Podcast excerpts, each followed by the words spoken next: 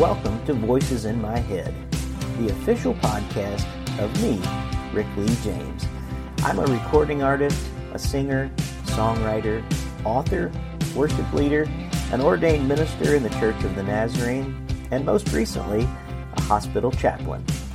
The Voices in My Head podcast is where I discuss things that are on my mind, the voices in my head. Music, movies, books, pop culture, theology, and more are all on the table as I discuss them here with friends and colleagues and sometimes just by myself, processing what I'm learning in the moment. Make sure to let me know what you think of today's episode by leaving me a review on iTunes, tweeting to me at Rick Lee James on Twitter, and by joining my mailing list at rickleejames.com, where you can receive an email every time a new episode is released. By the way, in case you are interested in a daily dose of kindness and encouragement beyond this podcast, I also run the Twitter account at Mr. Rogers Say, where I post daily quotes from Fred Rogers, one of the loudest voices in my head, which is ironic because he was such a quiet person. Also, if you do want to be notified about all of my latest releases, not just this podcast, sign up for email notifications on my Substack page found at rickleejames.substack.com. Well, I guess that's it for the intro, so let's get to the latest episode of Voices in My Head, the Rick Lee James podcast.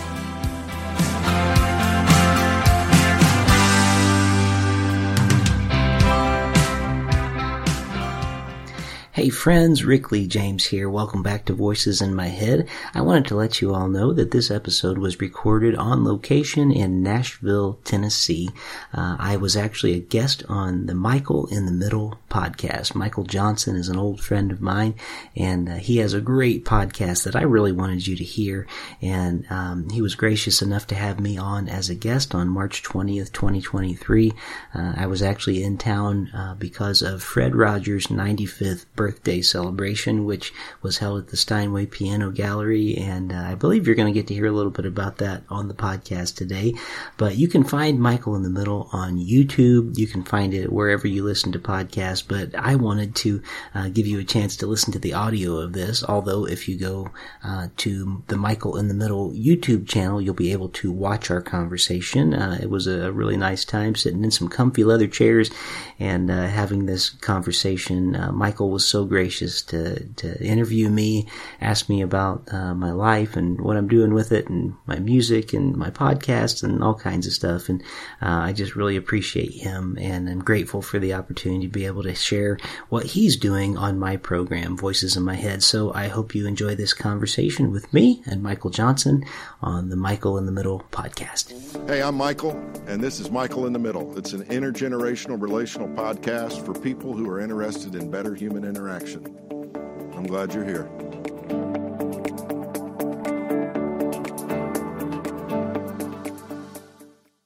Hey, welcome in uh, to episode 31.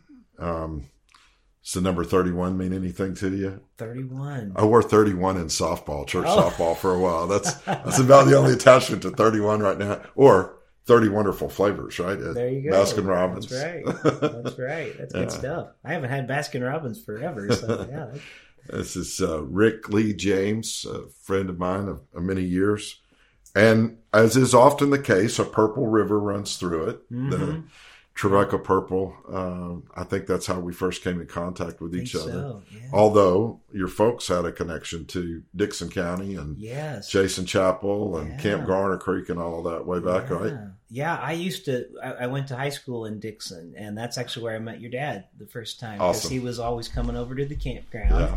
Um, and the, the EBs, you know, that worked right. there, they were good friends with them. So I worked in the dish room on Camp Garner Creek for a while, and then uh, I graduated up to lawnmower uh, right before I went to Trevecca. So my last summer was mowing yards all at the campground. Oh, that's that. great. Those were good times. Sometimes I, I, wish I could go back to them. That was a that was a good time in my what, life. What is it about certain places? You know, yeah. just patches of ground that kind of get a hold of you. I mean that mm-hmm. that that area down there on yeah. uh, you know Garner Creek and Sam Hollow Road that that's very special to our family and. Mm-hmm. I, I recognize that there are probably a lot of people who would be listening or watching who what are you guys talking about? well, I'm talking about a place that has shared experiences Mhm. that end up meaning a lot to you. And Yeah. I think all of us have some of those kinds of places. Um, where were you, where were you originally, you know, like born and raised? And tell me a little bit about your family of origin and all that. Well, I was born in Louisville, Kentucky, um, and because my dad was a pastor, we moved a lot. So I kind of grew up in Kentucky, Indiana. Um, we lived uh, Tennessee for a bit. So when I was in high school, I was in Dickson, Tennessee for Okay. most of my high school. Uh, and then moved to Trevecca, but we've, uh, gosh, they spent time in Florida. I've I've lived in North Carolina. I've been all kind of all over the places. Nice. So when you when you meet not just pastors, but I think Nazarene pastors, it Mm-hmm. seems like there's a lot of moving around, and so that was definitely my life for for many many years. Yeah. Uh, however, I have lived just myself. I've lived in Springfield, Ohio, for over 21 years now. It's, Wow, I'm, nice. I'm the I'm the long termer of the family, I guess, that I stay in one place. I, I've traveled so much, and I remember um, uh, going with the Trevecca basketball team to a, a Cedarville basketball game because Yeah. we organized a, an alumni event around that, And uh, apropos of, of nothing at this point, just remembering places that I've stayed and, and, and traveled to and all that. Springfield is a really interesting town, and it probably has one of the coolest courtyards by Marriott Mm-hmm. of anywhere I've ever stayed for that for that brand. You know, it's Yeah. a older building that they made a, a, a really cool hotel out of it. And uh, so Springfield for 21 years. What took you there? I went as a youth pastor, actually. And while I was there, our senior pastor left and our music pastor left, and they needed somebody to do music. And um, when I went, the church didn't even know I did music. I just Yeah. kind of went uh, as as following a call. I wasn't sure why, um, but I felt like I was supposed to be there. Um, and then little by little, um, yeah, it, it led into other things. And I've I've been on staff. I still am on staff part time at that church at Home Road Church of the Nazarene. Um, but it's evolved into other things over the years. So they gave me permission probably close to 15 years ago now to where when I have an invite, I'm allowed to go and do concerts and other places. And that allowed me the freedom to do things um, not only at my local church and have a base there um, because often when you're doing music it is during the week it's not always on sunday um, so i get to be at church a lot of the time uh, but it enabled me to i knew i was supposed to be doing more with songwriting and kind of broadening that ministry No. so it enabled me to do some stuff with lifeway worship here in town with craig adams you know a few years ago and we did an album with lifeway called hymns prayers and invitations so that opened up some more doors of doing like congregational worship music, not only at my church but in other churches. And um, I, I played at uh, one or two of the National Worship Leader conferences, you know, when they came through, and then that happened here at Trevecca a few years back Right, too. yeah. And so it all kind of overlaps. Um, but but I have been yeah at that same church with those good people in Springfield for a long time. They put up with me. That's beautiful. It's So- beautiful. Um, I know you. I know you at least play guitar and piano Uh-huh. because I've seen that in your video. Which came first? Did you play the piano or the guitar first? guitar definitely came first. I, I tried piano as a kid, but I just didn't take to it. I always feel like if you're a musician, you have to find that instrument that clicks for you before the other ones do. And uh, I mean, I had tried violin as a kid. I'd tried trombone. I'd tried, you know, I wanted to do other things. But when I was about 15 at Camp Garner Creek, right on, you know, my dad was pastor in that church. Um, they paid for me to get guitar lessons, and I started playing then. And I just took to it like a, a duck to water, as they say. It was just really I, I felt like at the time it was the only thing I was good at. You know, it was just kind of like, wow, this is great. I finally found my niche. And that opened me up to piano and harmonica and mandolin and, you know, banjo, all these different Love other it. instruments. So, uh, but definitely guitar came first. It's kind of my first love musically. Did you? Uh, did you find yourself just wanting to play all the time? Oh, yeah. Yeah. And being so far out in the country, for the listeners who might know where Camp Garner Creek is, um, I mean, it was it was a good. Uh, the the joke is we we were so far out in the country we go toward town to hunt. You know, I love thing. that joke. So that's that's, yes. that's the old joke. I love I it. Can't Yeah. remember who said it now, but that was, it felt like that. You know, so there wasn't a lot to do other than you know when I wasn't mowing grass or in the dish room. the Yeah. uh, so I, yeah, sometimes three, four hours a day, I would just sit and play. I just loved it so much, and I wanted to be like a, a career studio musician, but uh, I'm I'm still not good enough to do that. Those guys are amazing when they come in and play. Well, it's the guitar has you know its own unique way of connecting to a listener's ear. I mean, every instrument has the capacity to be sort of experienced in different ways mm-hmm. by listeners, but yeah. uh, I I have to admit that guitar music. I play piano a little bit, and mm-hmm. I love to hear great uh, keyboardists, but I don't know. There's something about a guitar that just has an expression, an expressive ability all its own, mm-hmm. you know. And uh, so I grew up. I'm a, I'm a little bit older than you, but um, I, I grew up listening um, to a, a, brand of music that could could be, I guess, led by, headlined by Glen Campbell. Mm-hmm.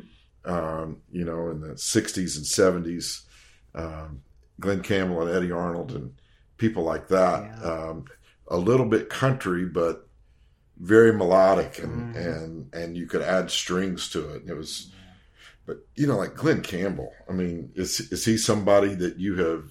Yeah. Who, who were your guitar influences? Well, That's what I want to know. I did like Glen Campbell's playing. He was a little bit probably before my time sure. when he was popular, but I got to be a fan of his when I found out like what a versatile musician he was. So he was playing uh, you know, in, in recording studios, I think in California back in the 60s and yes. 70s on so many like famous yeah. sessions. And yeah. I, I, think he played on some of the famous Beach Boys. Oh, yeah, definitely like Beach that. Boys. Yeah. But, um, so you wouldn't suspect it, you know, when no, I know. Rhinestone Cowboy, yeah. but he played on a lot of hits that were not even his hits. right. Um, but, you know, I I loved country guitar players like Vince Gill and Ricky Skaggs and Steve mm. Wariner and people like that. Yeah. And I would try to play like Chet Atkins as much as I oh, could. Oh man, but, yeah. Um, so I, I kind of dabble at a lot of those things, but then there was a real kind of a rock and roll side to it that I liked as well. So I would listen to, you know, it was kind of scandalous back then, but Jimi Hendrix, you know, I'd kind yeah. of sneak that kind of yeah. music in to try to learn. Um, I loved Eric Clapton and oh, bluesy type musicians sure, of that era, yeah. Stevie Ray Vaughan. Um, so I just I just loved anything with the guitar. So at one point or another, um, music kind of shifted to where the focus became singers that could play and sing. You know, it wasn't it wasn't just that they were good singers. Yeah. Uh, like then when by the time Brad Paisley came around several years ago, and that guy could play anything on guitar. Right. I mean, and, and even would do instrumental albums. Uh, it was like, yes, that's you know, this, I, this is the kind of music I like. You know, I love that. Um, Steven Curtis Chapman became a big influence because he's. I'm not sure a lot of people know what an, a versatile musician he is outside of just the songwriting. I yeah, I was going to say player. he's he is probably one of the more underrated guitarists. Mm-hmm you know, for singer songwriters yeah. that, that we're all aware of. We we think about the great songs, but man, I, I have seen him live several mm-hmm. times, and and even in subsequent years, you know, you'd see things that he's recorded. I mean, guy, yeah. he is a virtuoso. You're yeah. right. Yeah, no doubt. And and on so many instruments, he'll come out and grab a dobro and play in the middle of a rock song, and you're like, "Well, that sounds great," you know. So yeah, it's good. I I remember, uh, as, you know, as a teen. Uh, David Gates and Bread, and I don't know if that mm-hmm. name means anything to you at all, but David Gates was a son of a Baptist or Assembly God pastor, mm-hmm. and he's lead singer for Bread, and he you know wrote a lot of their songs. And but I think I I think I remember this correctly. I think he played seventeen different instruments wow. and That's played wild. them well. Mm-hmm. You know, it's like you were talking about how learning guitar then allowed you, yeah, you know, to start learning other instruments yeah. as well. That's that's so cool. What's the what's the first song you ever wrote? Oh my goodness. I, you don't want to hear the first one I ever wrote. uh, I, I remember playing one. Um, gosh, I couldn't even remember the song now, but I think it was called Almighty was the name of Almighty. it. I remember playing it for my church, um, and I didn't know quite what went into songwriting at yeah. all. I'm still learning at this point, you know, decades later, but um, it was not something that was probably a very good song, but it meant a lot to me, and I was expressing my faith as a teenager. I awesome. remember doing that in church, and I remember a lot of encouragement from the church people when I when I played it. Um, and I also learned that a lot of guitarists suffer from uh, sounding like Bob Dylan when they're learning to play and sing. Uh, I, I, remember that was one of the first comments. You sound like Bob Dylan, and I I do, you know.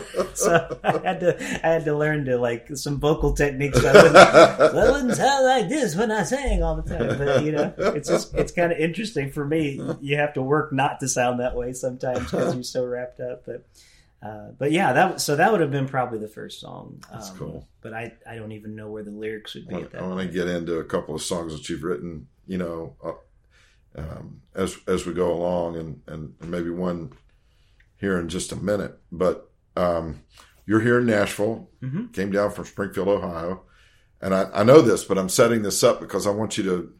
Uh, it, it's going to allow us to to talk a little bit about you know some of the reasons why we're involved in some of the things that we are. So mm-hmm. just tell the folks what brought you to Nashville on this particular trip. Okay, what a lot of people don't know about me is I run a Twitter account called you can find it at Mr. Rogers Say. It, it, I was going to call it Mr. Rogers Says, but I ran out of letters on Twitter, so I couldn't do it all. Um, but that is a site where every day I just put out quotes from Fred Rogers. Wow. He used to do Mr. Rogers' Neighborhood um, it just caught on and grew and grew and grew. It has like I, I don't know, well over ninety thousand followers at this point. Just a Is lot. that of, right? Oh yeah, just so many people. And I have uh, I, one day, you know, celebrities Pink will retweet it, tweet it or something, and then I have you know five hundred more followers. Or Zachary Levi, you know, he'll that's wonderful. Something. Yeah, it's just amazing, and it's a very kind community. Um, so at the time of our recording, on on the twentieth of March, uh, it would have been Fred Rogers' ninety fifth birthday. Nice. So there is a special album being released uh, today. It's it's a deluxe edition of some stuff that's been done in the past. Um, and this is a new edition, and so there's artists doing the music of Fred Rogers. So it's everybody diverse as um, Jaci Velasquez, Sandi Patty, Lee Greenwood, Jon Secada, um, uh, I, I, the, the list is really long, and I, I, I, think Ricky Skaggs is on this That's one. amazing. Um, Kellie uh, Pickler. Uh, so anyway, tonight is an event at the Steinway Piano Gallery because uh, Fred Rogers played Steinway pianos. Mm. Um, and a friend of mine who produced this album, he's kind of putting on this event and he's really leading the charge of trying to get Fred Rogers music into the Great American Songbook, which is oh. which is oh. usually like you know these jazz standards and yeah. things that come. But Fred Rogers was so prolific. But because I have such a large presence related to Fred Rogers, which I love, I love being associated with that kind of kindness. Um, usually, um, the, they'll reach out when there's a project or something like that going on. So I'm I'm kind of here today to celebrate the life of Fred Rogers on what would have been his 95th birthday. I love that. That's and they're cool. going to have some wonderful musicians there tonight, and I'm just looking forward to kind of good for you, sitting man. and watching and being a part of it. So yeah. I, I came for one day just to be a part of this and, uh, and to visit with you. that, well, that's I, I'm I'm honored uh, to to have you here um, on the pod. I it, I'm still relatively, you know, new at the game. I'm I'm working on that and uh, and, and all, but I I I want to talk a little bit about why I'm doing this because it relates to a song that you wrote. But mm-hmm. why why are why are you podcasting? Why are you doing? you know the Twitter thing that you're doing. What what's yeah. some of the background for why you got involved in it? Well, I started. Um, I have a couple of podcasts I do. One is called my main one is called Voices in My Head, the Rick Lee James podcast, which we now have over 500 episodes. Un- unbelievably, that's amazing. Yeah. Um, and I originally started that because when I was doing music, I felt like it would be a good way to kind of be an extension to that for uh, me to not only get more of a presence and, and to meet more people, but also it was a way that I could just meet people that interest me. And, sure. and so I have had over the years, um, the reason I call it voices in my head is I didn't want to be stuck to just one topic. Sure. So we've had uh, one of my favorite episodes was if you've seen the movie Groundhog Day, yeah. the the actor Stephen Tobolowsky played um, Ned Ryerson, Ned the Ryerson, insurance salesman. Um, and he's been in so many movies, TV Watch shows. out for that first step. It's a, it's a doozy. Exactly. um, well, he he wrote a great book called My Adventures with God. Really? About, about his kind of recapturing his Jewish faith. And yeah. so uh, when he was doing that book, like I was like, I want to talk to him and and hear. Yeah. So episodes like that have become for me like some of my very favorites because they're really Mm. people that are involved in whether it be songwriters I have on, uh, whether it be um, actors or authors or sometimes pastors, and Yeah. occa- occasionally it's just me w- with things on my heart, things in my mind. Um, I just love doing that, and I love meeting people and kind of picking their brains. And a matter of fact, uh, last week I recorded a, an episode with Shane Claiborne, who would be somebody you would Wow. really yeah. love uh, and i've had shane on a couple times and he has a new book that's you know about rethinking life and and rethinking not just from the aspect of being pro-life about babies being born but what does it mean from womb Certainly. to tomb really Yeah. being christians who honor life and Right, the life that yeah. god gives so conversations like that have been you know so meaningful and that's that's one reason i do that podcast and the So other one You got voices in in my head, Mhm. and then there, there's a second Um, one. the other one is related to the Fred Rogers stuff. It's called "Welcome to the Neighborhood," and uh, Fantastic. I, and I've had a number of people that were not only just influenced and like people that I mentioned that are on the album tonight. They've come on and, and talked, but uh, people that knew Fred Rogers or or people that have written books about him, artists that do like children's books related to that. So that's been kind of another fun outlet, but. Um, that's that's just been those are the two podcasts I do, uh, but Voices on My Head is the most regular one. Every Wednesday, a new episode comes Yeah. out. Want to run a clip of uh, your your song that talks about loving your enemies. It, it, what's the exact title? It's this? called Love Our Enemies. Yeah, Love Your Enemies. So- Love Our Enemies. Mhm. So we're, we're going to play a, a, little clip of that song, and then I'll come back and talk to you about it a little bit. Okay? Okay.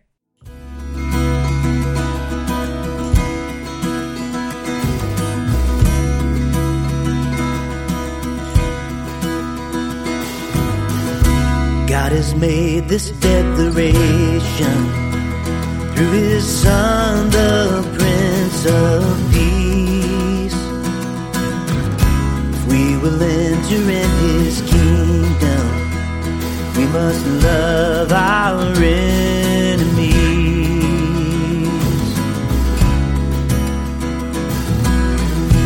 Lord, deliver us from hatred prejudice and cruelty. Come remove discrimination, that the truth may set us free. Lord and Maker of creation,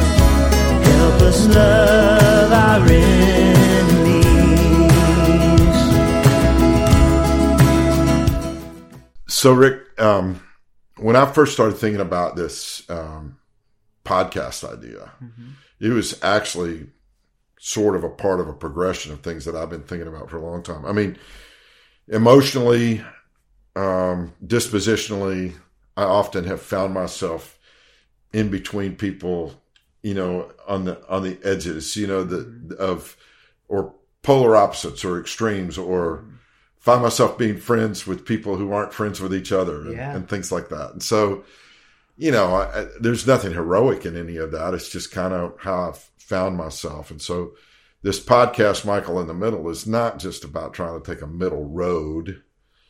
Um, theologically, you know, J- Jesus was was on a cross between two extremes, so to speak. Mhm. The cross was in the middle of, of of you know human history, and and that, so there's a little bit of theological underpinnings to all that. But um, this song, "Love Our Enemies," just really hit me beautifully. I Mm. I I believe that we ought to be able to get along better, even if we don't agree. Yeah. You know, and so what I would like to know uh, in, in terms of the creative process, where'd that song come from? How long did it take to write? What what's been tell tell me about that song and, and maybe some of its impact. Well, thanks for that question. Actually, um, I think it came from originally me just struggling through the hard teachings of Jesus. You know, how how do you love your enemies? Really, you know, um, it's it's hard enough to love the people you love sometimes.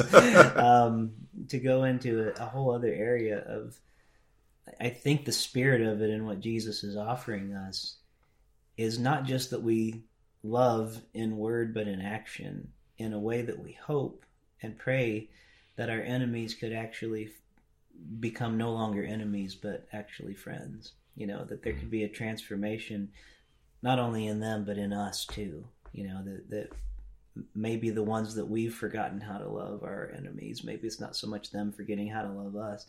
So I wrote it initially as as kind of a hymn. I wanted it to be like a modern hymn that we could sing, and it had a lot of different structures to it in the beginning. But I knew I wanted it to be in a structure that hopefully churches could sing and and find some place in their congregations.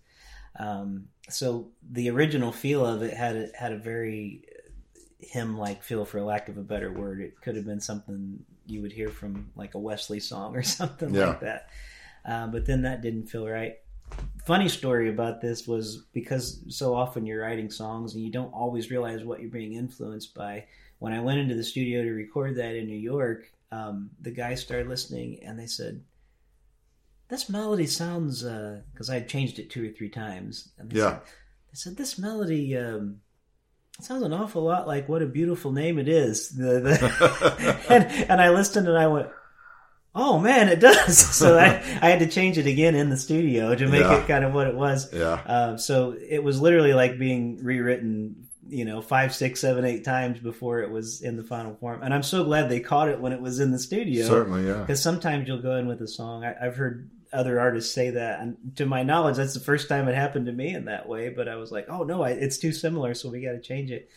But the way that it that it turned out, um, I didn't know when I was releasing it that we would be in such a kind of pivotal moment as a nation, Yeah. where um, at the time that the video came out, I think we were right in the midst of George Floyd happening. We were in the midst of you know uh, people yelling on one side to the other. You know, there's Republicans here, Democrats here, Right. and never the twain shall not only meet but even talk to each other. Right. You know, Yeah. um, and it just felt like making the music video the way it was was important to like show things that were happening in our world at the time. So there's all kinds of, of riots going on in the video. There's people with picket signs. There's you know just it's kind of a a glimpse into where we were as a culture at that moment. So that i felt like the music video was just as important like as the song. It, it felt like a time capsule you know Yeah. in the moment where we were.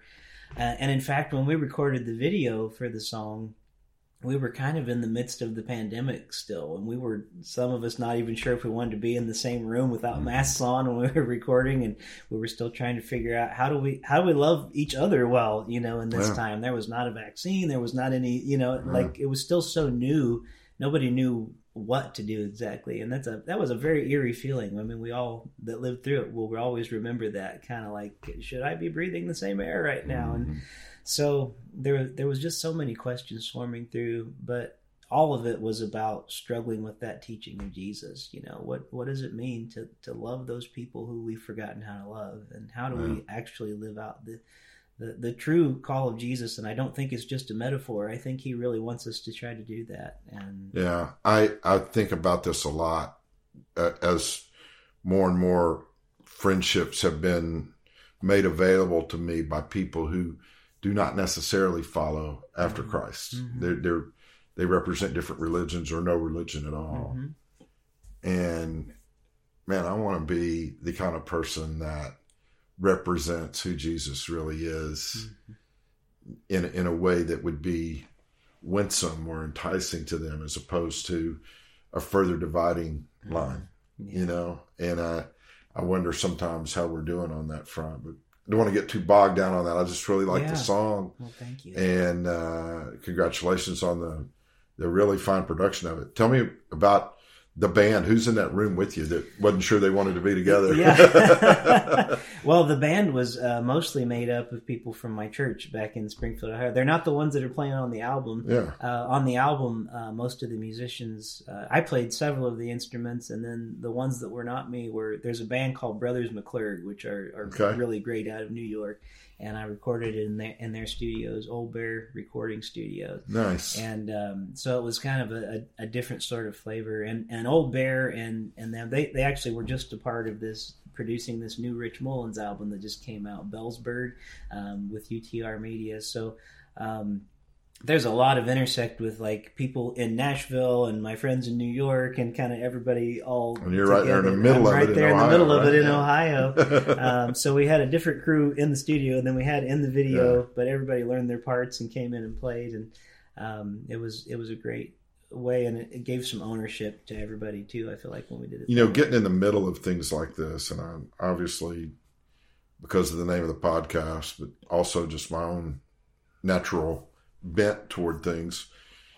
Being in the middle of a situation or, or being in between two extremes in terms of schools of thought and all of that, that's not a lukewarm stance. You know, I mean, I know like the biblical admon- admonition from Jesus, I'd rather you'd be hot or cold Mhm. um, you know, I I think I think it takes a lot of resolve sometimes to be in the middle of people Yeah. in the middle of situations, um, and there has to be some sort of ballast there. You know, to use a a, a term from you know being out on the water, and, and if, if if you don't if you don't have that balance in the middle, the thing that helps keep you afloat, you know, you you can you can take on water from one side or Yeah. the other. You know. That's true. I I uh, I think it takes a lot of commitment to try to stand in between situations and and people and and uh, whether that's been your intention or not, the the messages of your music seem to have indicated that that that's kind of where you you find yourself a lot of times. You know? yeah well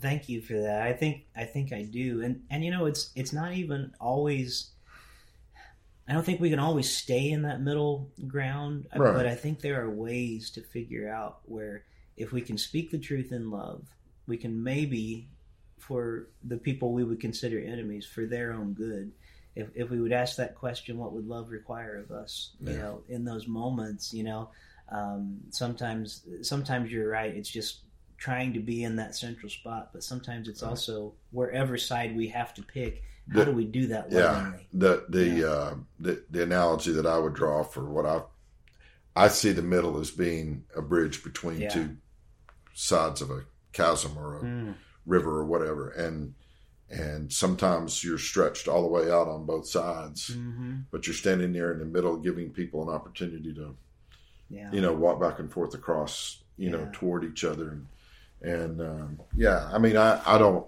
I have very strong opinions about a lot of things. Mhm. I try to never let those get in the way of an opportunity to have a constructive conversation yeah about any issue, Yeah. you know. Um, but yeah, I mean, it, I, and I do get accused sometimes of, of being, you know, a bit a little bit wishy washy or whatever, you know, because Yeah. I'm I'm trying to be in that in that place. Mhm. But love love our enemies is a is a great and wonderful message, um, and I, I appreciate it very much.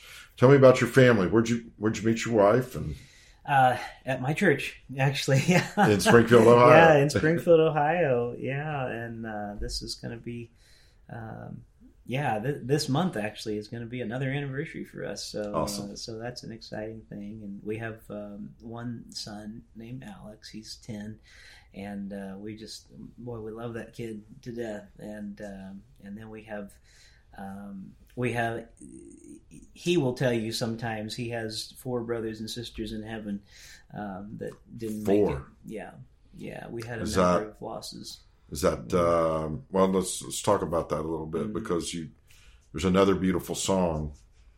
Um, was it based on a psalm or is it just? Uh, the, the, I know the the subtitle is "The Babies We Lost." Yeah, the the chorus is based on the twenty third Psalm. Just the Lord is our shepherd, walking through us through the, the valley of the shadow of death. Yeah, Um, but yeah, the the song we we have had the misfortune that a lot of people have had of uh, losing babies before they were born. You know, um, and that's a, a very painful loss, and sometimes it's it's a loss that gets forgotten because people never met the baby. You Mm. know, we're the only ones that, especially especially uh, if you have a spouse that has carried a child and then lost it.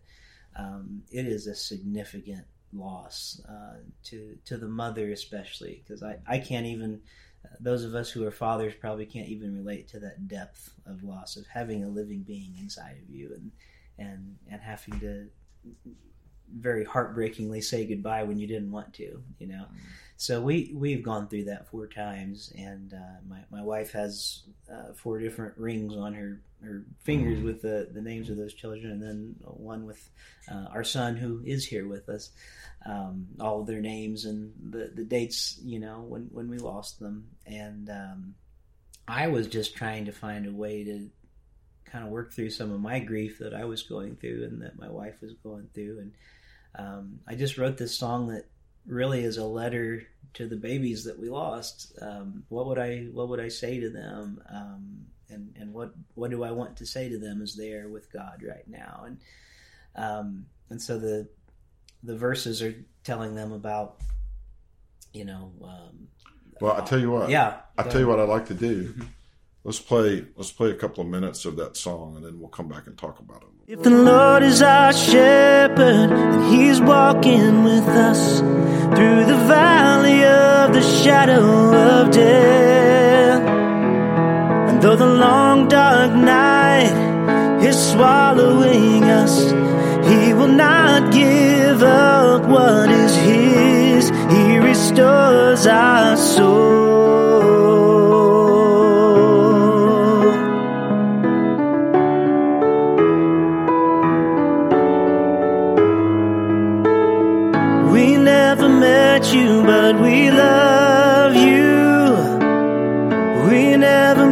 You, but we love you.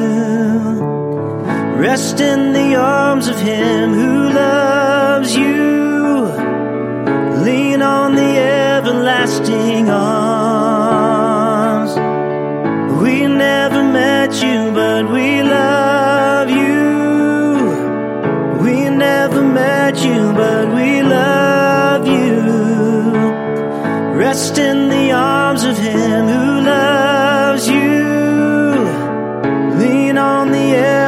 everlasting arms. If the Lord is our shepherd, then He is walking with us through the valley of the shadow of death. And though the long dark night is swallowing us, He will not give up what is His. He restores our soul.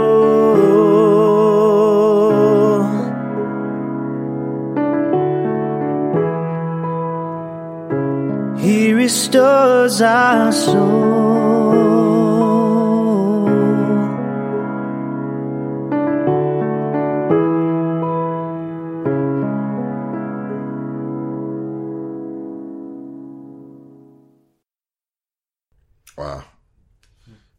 It's a beautiful song and a a challenging word. Mm-hmm. You know, because sometimes words just fail. Yeah. You know, I think that's one of the beauties of music. You can you can sing things that are hard to say, mm-hmm. Yeah. and you put it with a beautiful melody like you did on that piano. By the way, it's a beautifully shot video as Thank well. you. So, I mean, I know it's hard to put an overlay on those kinds of experiences, like where you would have something that, let's say, somebody's listening right now, and either they personally have experienced this type of loss, or uh, you know, someone close to them, or you know, a grandparent whose adult children have lost a child like this. Yeah. But what do you, what do you say Yeah. to somebody who's experienced this kind of loss? Uh, You know, you carry a carry a child. I mean, it's one it's one thing to miscarry during the term, but you know, for people whose babies are born, you know, stillborn or, or they die shortly after. I mean, I I just Yeah. I'm a wreck thinking about it. It's what? terrible. How did you, how did you walk through that? And how have you helped? Have you been able to help some other people who've experienced similar loss? Uh, I I sure hope I have. Um, I I can still remember that being um, the one occasion in particular when we were in the hospital and you get that news that sorry the heartbeat's just not there anymore and um, it's the worst. It's just the, the it's the most terrible thing. I, you, there are no words, and I can remember just holding my wife and just praying the twenty third Psalm, not knowing what else to do at that point little did I know that a few years later where I am now, um, the Lord has over this last couple of years called me into hospital chaplaincy work. So I'm I'm currently until August of this year, I'm, I'm finishing my, my year of residency at a hospital, Wow. and and so I'm, I'm things are very busy right now with that. But I've been doing uh, clinical pastoral education (CPE), and one thing that I've had the chance to do, and I didn't know I would have the chance to do this, is we a couple times a year um, at a cemetery nearby the hospital, we actually have a service for parents who lost babies. Mhm. And sometimes they're stillborn, sometimes there's cases like ours. But we do a service um, at the cemetery in a specific spot where their children are. And they have Mm. little headstones for each one. Mm. And I've had the opportunity to sing that song with my guitar at those services Mm. outside. And last time we did it, it was super cold and windy and it was going to snow, but it was significant for those parents and those families to be able to come and gather around and just for us to be able to say to them these lives really mattered and they don't just matter to you they matter to us. And as as I sing this song with my own questions and talking about my experience going through this um, the way that has helped me is just to be reminded um, that they are resting in arms that are greater than mine and uh, and I hope I'll have the chance whatever whatever the other side of eternity looks like I trust that they are well taken care of. And I trust that one day I will see them. Yeah. and I don't know if that means I'll get to hold them one day. I don't know what the I just we don't know. We haven't been there so I don't know what the other side of Yeah. eternity looks like. But whatever form that takes however God allows that to happen um, I trust that just as my grandparents gone before, just as people we love have gone before, that, that we are all in those everlasting arms. We are right now on this side of eternity. We just don't always realize it, Yeah. but we are held. And so um, I have had several opportunities to be with families who are going through that loss and sometimes just being there because there really are no words. But I think God's answer to suffering is not an answer like this is why. I think God's answer to suffering is I'm here. It's awesome. Yeah. It's amazing. Mm. Mm. Grief is a huge part of life. I mean, it it it finds us all at some Mhm. point, Yeah. but so does joy. Yeah. What are what are some of the things that are giving you great joy right now, aside from celebrating Fred Rogers' Yeah. 95th birthday? You know, That's pretty joyful. That is pretty cool. I, I do Yeah. like that. Um, yeah, I've, you know, my family gives me a lot of joy. Um, I really am enjoying hospital chaplaincy right now. Okay. I, I never thought that was in the cards for me. I didn't even know what it was. Um, but I have, I feel like I've become a different person through the training I'm receiving, through being in, in rooms with people every day. Um, and I'm I'm getting a lot of joy in looking at ministry in a different way than I ever did all these years. I I used to think of witnessing as being a person who proclaimed, "Let me tell you about Jesus." But what I have discovered, and I think there's an ambiguity, an ambiguousness even in the scripture when it says, "Go and be witnesses." I think we can also read that as not just go tell somebody. It can also be read as go listen to someone Yeah. witness them. And so much of what I'm doing in hospital chaplaincy work is I am a ministry of presence where I witness them and I and I hear their lives um, because Matthew 25, whatever you've done to the least of these, you've done to me. So I am learning to discover that behind every eye, behind your eyes as I'm sitting here, the eyes of Jesus Mm. and every hospital room encounter I walk into, I've had to shift my paradigm from where I hope they see Jesus in me to how am I going to meet with Jesus today Yeah. in that person? It might be that Jesus is cussing me out and throwing stuff at me when I walk in the room, Yeah. you know, but there is something underneath that. That person that's made in the image of God. There's Yeah. there's something to that anxiety that's that's underneath there. And we will see as we minister to those people that Jesus is there in those situations. And uh, so I'm uh, honestly, that's that's taking up so much of my life right now Yeah. doing that work. Even getting the time off to come down here this week, because if anybody's been in a residency program, it's a it's a pretty solid year of you know, like just doing that. Um, but that's given me a lot of joy, and I am currently writing uh, songs about my encounters that I hope is going to turn into an album. Cool. Um, I released a song uh, last this past summer called "As I Walk These Halls," which was about hospital chaplaincy work, and so I'm hoping that there'll be a full album by the time I'm done. Uh, that I want to call "As I Walk These Halls." That'll tell some of these stories of encounters of where I've met Jesus in the hospital. You know, so What's uh what's the funniest thing that's happened to you so far oh my goodness, as a chaplain? I mean, obviously in in in hospitals there's a lot of sadness and grief that happens, Yeah. but I know there's some funny stuff too from time to time. this this is what struck me funny. This was I heard it secondhand, so I think I'm safe Okay. to tell it. I don't know all the, the uh, and HIPAA laws. I want to be careful what I tell. Sure. But we had a, a, a patient in one of our hospitals that um, didn't think he was going to get through the surgery. Thought he was going to die. And when he survived it, he woke up very upset. and he started yelling at the doctors and the nurses and everybody. And and it was just I was one of those situations like that's interesting. He's mad that he lived through this you know? So uh, human emotions are are very interesting especially when you're coming out of anesthesia. So there's been situations like that.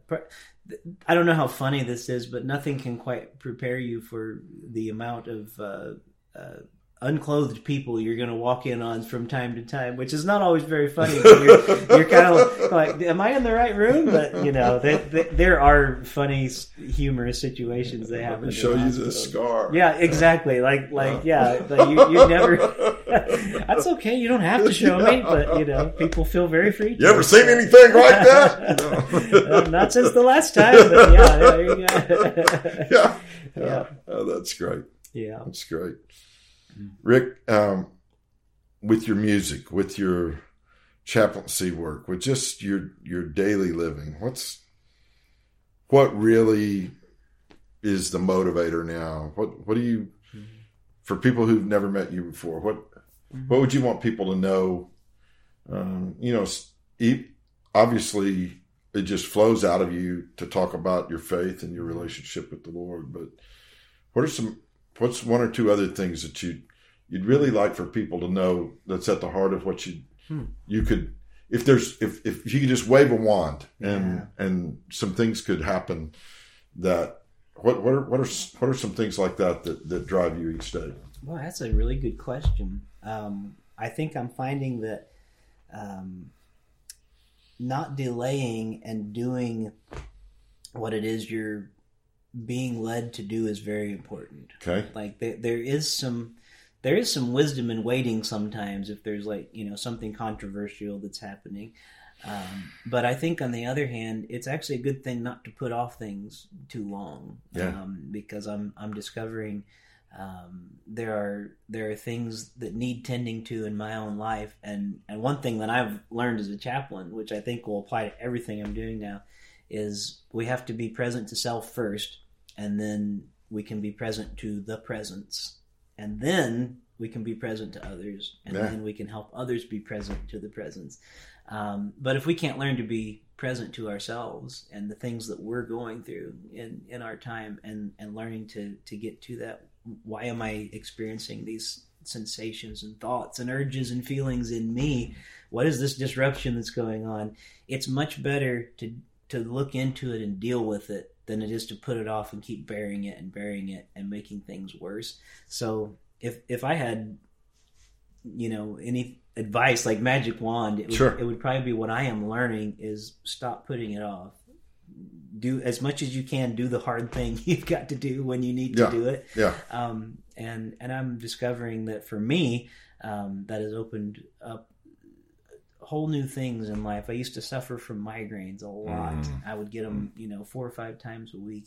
And there, what I didn't realize is there was some traumas I was holding on to. Wow. And whenever through this chaplaincy process, I started learning about those things that I was holding on to that I didn't even know was there. And I rarely have a migraine anymore. It's amazing the way That's like fantastic. and and I attribute it to partially doing the hard thing and you know taking those steps and I I, I. I hope that was a decent answer to your question. No, it's but great. I think it's wonderful. Yeah. I think it's wonderful. It's been great having you, man. Good to and be here. uh, I'm glad we were able to share some of your music with, with people. tell people how to get in touch with you. You know, Yeah, just uh, sure, look over there in the camera and and uh, you know tell them. I, I want I want people to, to be able to be aware of these different things that you're Sure. putting out there. Do you, uh, like, do you have your own website? Or, I do, yeah. Uh, RickLeeJames.com uh, is the best way probably to find all information about me. Um, I already mentioned the Mr. Rogers Twitter. If you use Twitter, um, it's just at Mr. Rogers Say, S A Y.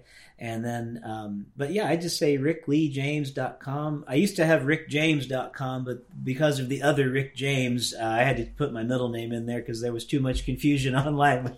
You're not Rick James, you know. But um, yeah, so RickLeeJames.com.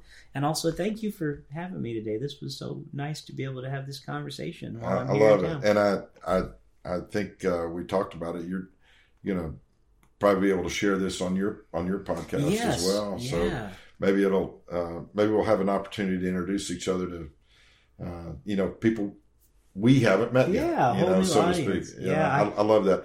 I I don't think there's a way to get too much good out there into the world. Hmm. Uh, there's enough. There's enough, and people who've listened to my podcast, it probably you know can predict about uh, half of what I'm going to say toward the end. But it's it's important to me to encourage people in all walks of life Hmm. to just get out there in the middle and of doing something good for somebody else. Uh, it it makes a difference for the world, but it makes a difference for us too in the Yeah. process. There there is a very real sense in, in which the good that we do on behalf of another person does come back, you know, home to roost. I, I really do believe that, and uh, it it's a healthier way to live. It's a happier way to live, and uh, it's a more healing way to live too. And you're doing that, man. Congratulations! Great to have you, bro. Thank you. Good Yeah. to be with you today. Thank you so much. That's episode 31, and uh, it's been uh, it's been great to have you here. We'll uh, see you see you down the road.